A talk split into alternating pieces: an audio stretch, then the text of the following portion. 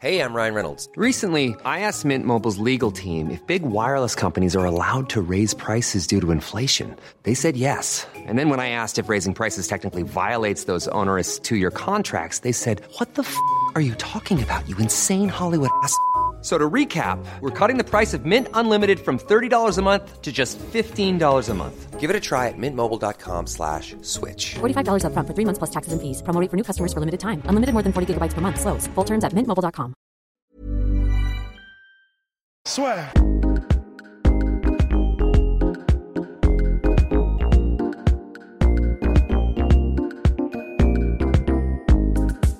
Bonjour à toutes et à tous, bienvenue au podcast La troisième podcast en trois jours. Oui, on rattrape le temps perdu.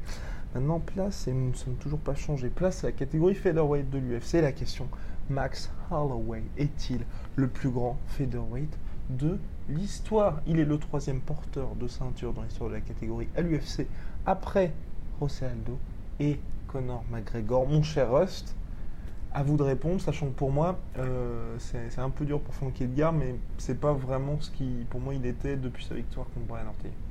Frankie Ouais. Edgar, ça a juste petit poinçonnage, tu vois, mais pas rien de plus.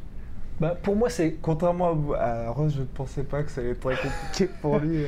Moi, j'en étais persuadé et c'est juste qu'il y avait un différentiel de puissance en fait. Oui. Mais, mais, mais, Oui, mais pour ma, pour ma propre défense, parce que quand même, il faut bien que quelqu'un défende parce que c'est c'est indéfendable. Mais bon, pour essayer de, de, de, de, de- de me tirer Ouais. un peu du truc, bon, euh, ça aurait pu être un peu plus serré si euh, Edgar avait été un peu plus puissant. Je sais pas, je, je sais pas ce qui m'est passé par la tête. euh, J'ai jamais dit que qu'Edgar pouvait mettre KO Ouais. Holloway, mais je pensais effectivement qu'il aurait pu le mettre un petit peu plus Ah en danger, et en fait, juste Non. pas du tout. Ouais. quoi. Mais vraiment juste pas du tout. Donc c'était juste, bah voilà, j'avais, j'avais, j'avais un- des putains de hier. Mais malgré tout, on peut pas non plus nier le fait que Frankie Edgar, lightweight, euh, featherweight et bientôt peut-être bantamweight, c'est quand même une valeur ultra sûre. Un mec qui a eu des, title shots- des title shots euh, dans, dans toutes les divisions, qui a un niveau qui a oui. toujours été constant. Et Donc- ce- ça ajouterait à Max Holloway, à ceux qui l'ont battu, imagine qu'il ait enfin sa catégorie natu- naturelle, donc bantamweight, et qui Et cartonne tout voilà. le monde Mais c'est ça. ce- franchement, ce serait parfait. Mais en tout cas, à 37 piges. ce serait, ah, ce serait vraiment ouf. hein. Là, et là, il rentrerait dans l'histoire encore plus. tu Encore vois. plus. Mais euh, voilà, tout ça pour dire que c'est pas non plus un petit, c'est pas, pas un petit quelque chose que de battre Frankie Edgar. Complètement. Il n'y a pas grand monde qui est capable de battre Frankie Edgar. Donc, je suis d'accord. Avant ça, on pouvait déjà considérer que c'était le plus grand de tous les temps. Mhm. Là, pour moi, voilà, c'est juste une confirmation. C'est, on- voilà, on, on- on rajoute encore un petit, euh, un petit truc. Et c'est vrai que bon bah Ce voilà. pas José Aldo Bah en fait, Je sais pas. Moi, en fait, ce, que, ce qui m'embête avec ce petit Max Holloway, c'est euh, j'ai énormément de respect et tout. euh, j'a- J'adore ce mec.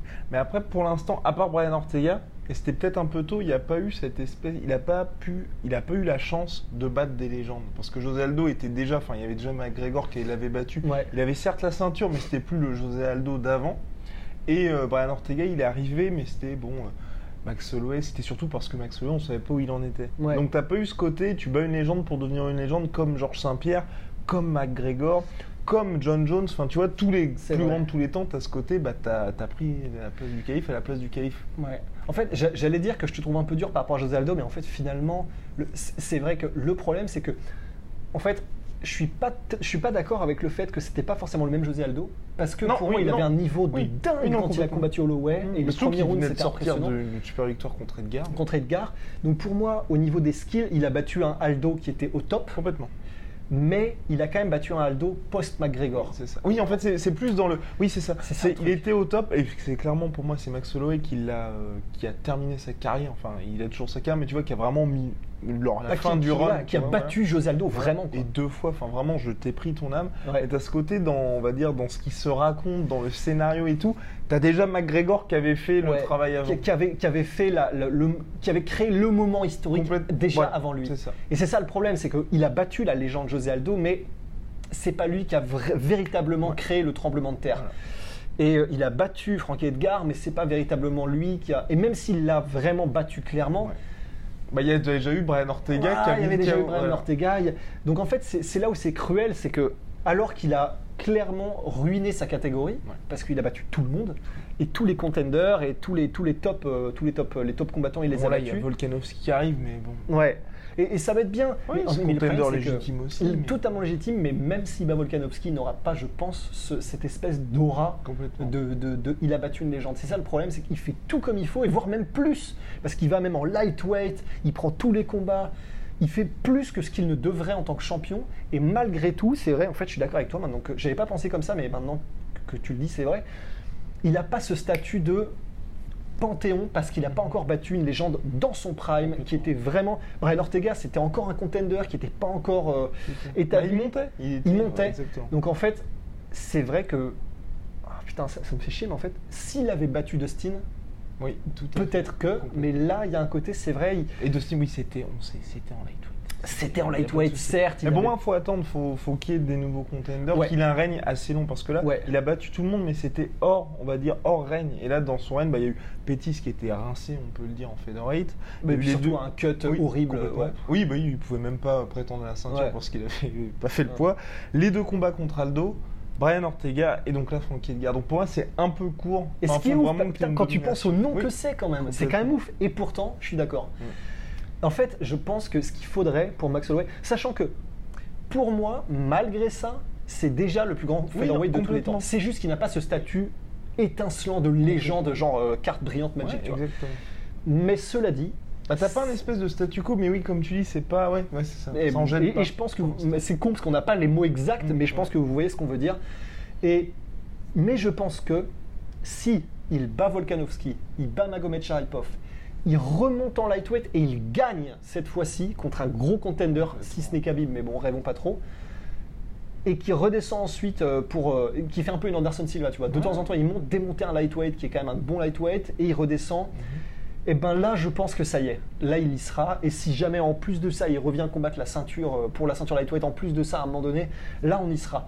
Mais c'est vrai que pour l'instant, il a. En fait, je pense que depuis sa défaite contre Poirier, il a un côté. Ouais, c'est une légende, mais il est battable. Oui, complètement. Mais Donc- après, cette défaite contre Poirier, enfin, même Dana White ne veut plus le voir en lightweight, mais pour moi, il faudrait vraiment Non, lui. là, Je pense que s'il vient en lightweight, il peut. Il va être obligé d'abandonner les featherweight. Parce que oui. contre. Enfin, c'est terrible, hein, mais le combat contre Dustin Poirier, pour moi, enfin, clairement, si les deux sont, on va dire, poids égal, forcé, enfin.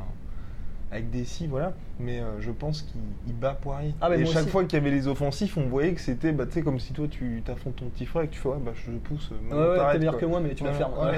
Mais c'est ça, en fait. C'était dur, c'était dur de voir ça. Et- Et, même et- pour lui, je pense, hein, parce même qu'il a eu semaines seulement pour se Et, préparer. et en fait, mais ça se sentait, ça, ça se voyait au niveau de la morphologie, Mm, il n'était pas optimal encore. C'est-à-dire que Dustin Poirier, il a fait les choses bien, il est monté en, en lightweight, mais il a pris son temps, il a vraiment bien fait les choses.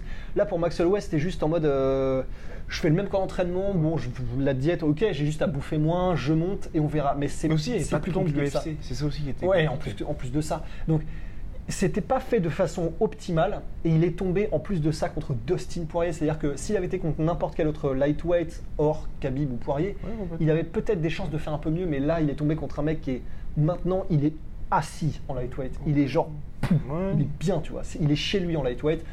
Et ben voilà, là, il était encore, il n'avait pas réglé, il n'avait pas ajusté sa puissance. il- le cut n'était pas encore optimal. Il il n'était pas, il était pas monté de la bonne manière. Complètement. Et puis même s'il monte de la bonne manière, c'est, enfin pour moi c'est, c'est hyper compliqué pour un gars comme Max Holloway qui quand même, on le rappelle, hein, à chaque pesée, bah, vous l'avez vu lors de la dernière, est- tout le monde a vu sa tub, il est obligé à chaque fois de, bah, de s'infliger des, des weight cuts énormes pour Ouais. réussir à faire le poids. Donc quand tu es à chaque fois à la limite, tu peux pas te dire ok je monte en lightweight donc je vais pouvoir prendre Ouais. 20 kilos de muscle et être euh, vraiment euh, Ouais.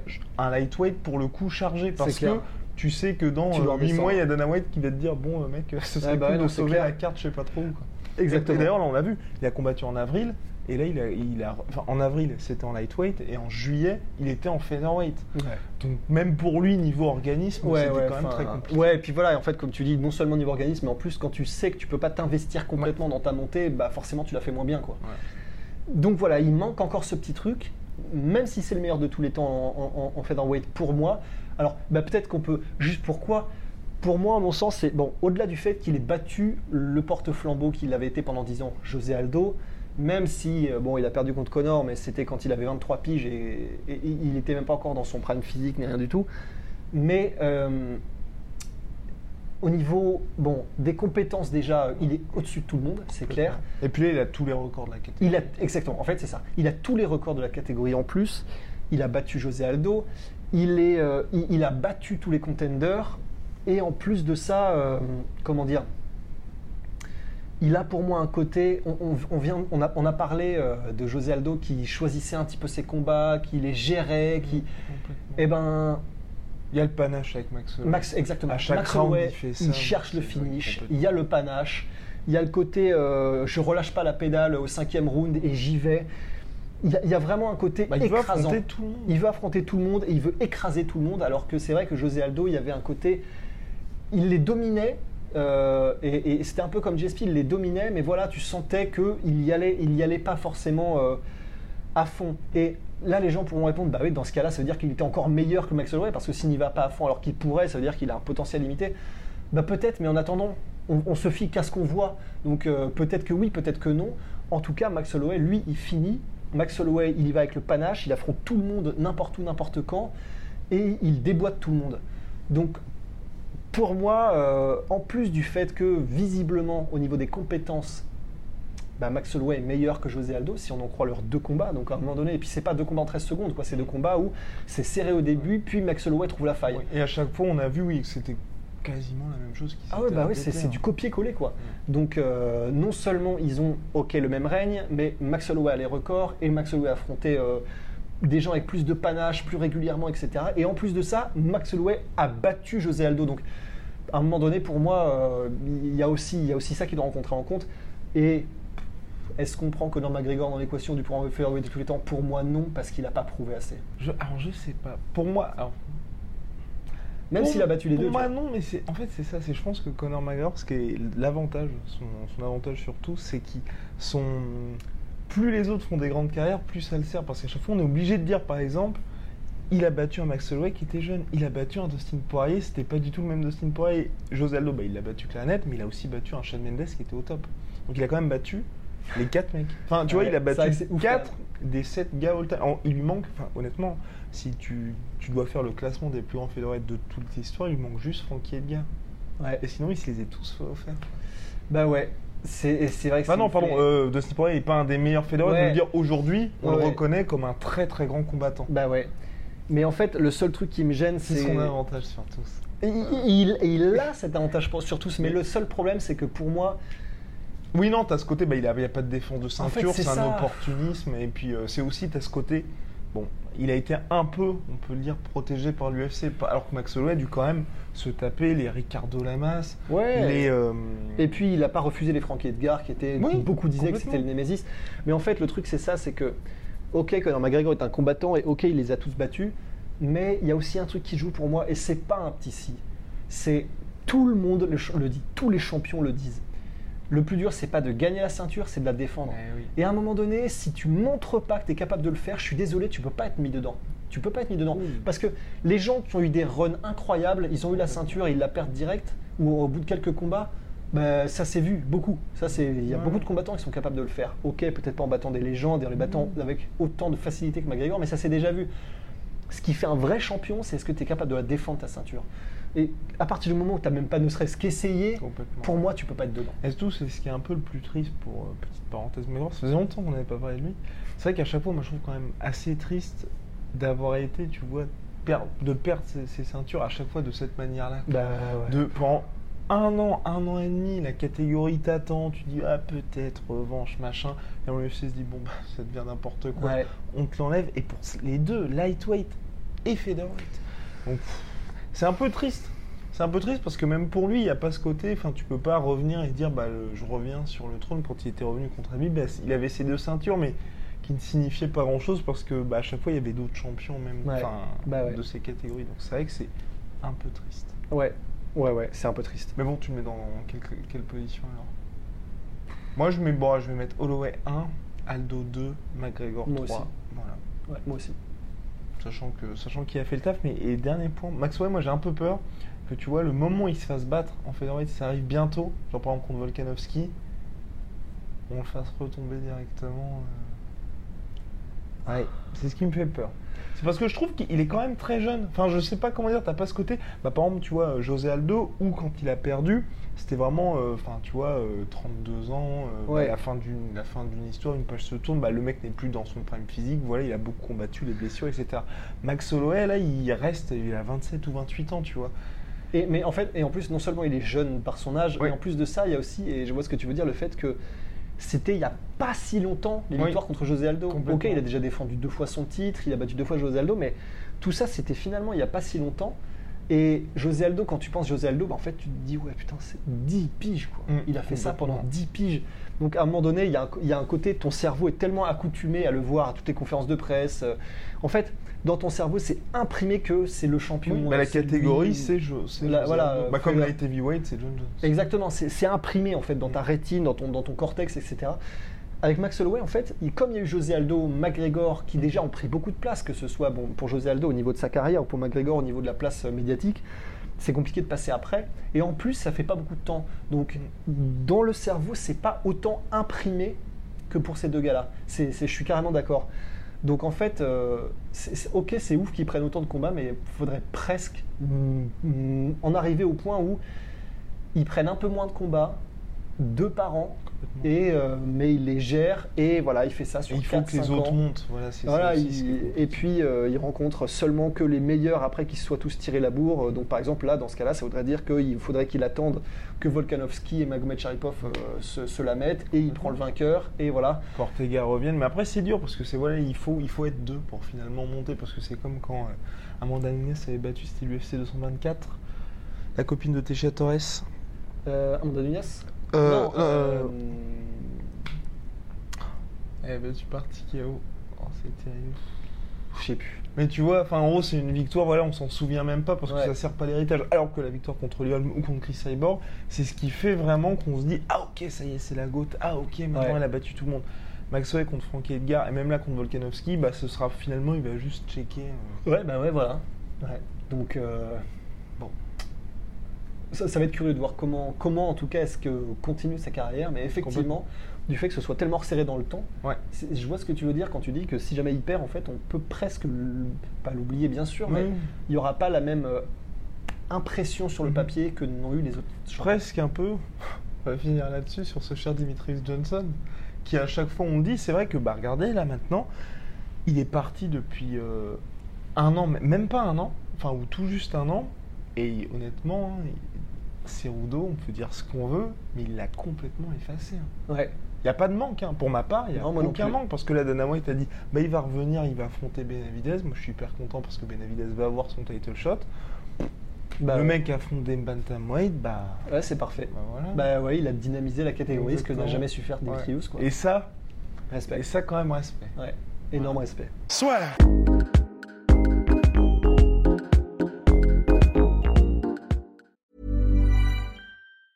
Planning for your next trip? Elevate your travel style with Quince. Quince has all the jet setting essentials you'll want for your next getaway, like European linen, premium luggage options, buttery soft Italian leather bags, and so much more. And it's all priced at 50 to 80% less than similar brands. Plus, Quince only works with factories that use safe and ethical manufacturing practices. Pack your bags with high-quality essentials you'll be wearing for vacations to come with Quince. Go to quince.com slash trip for free shipping and 365-day returns.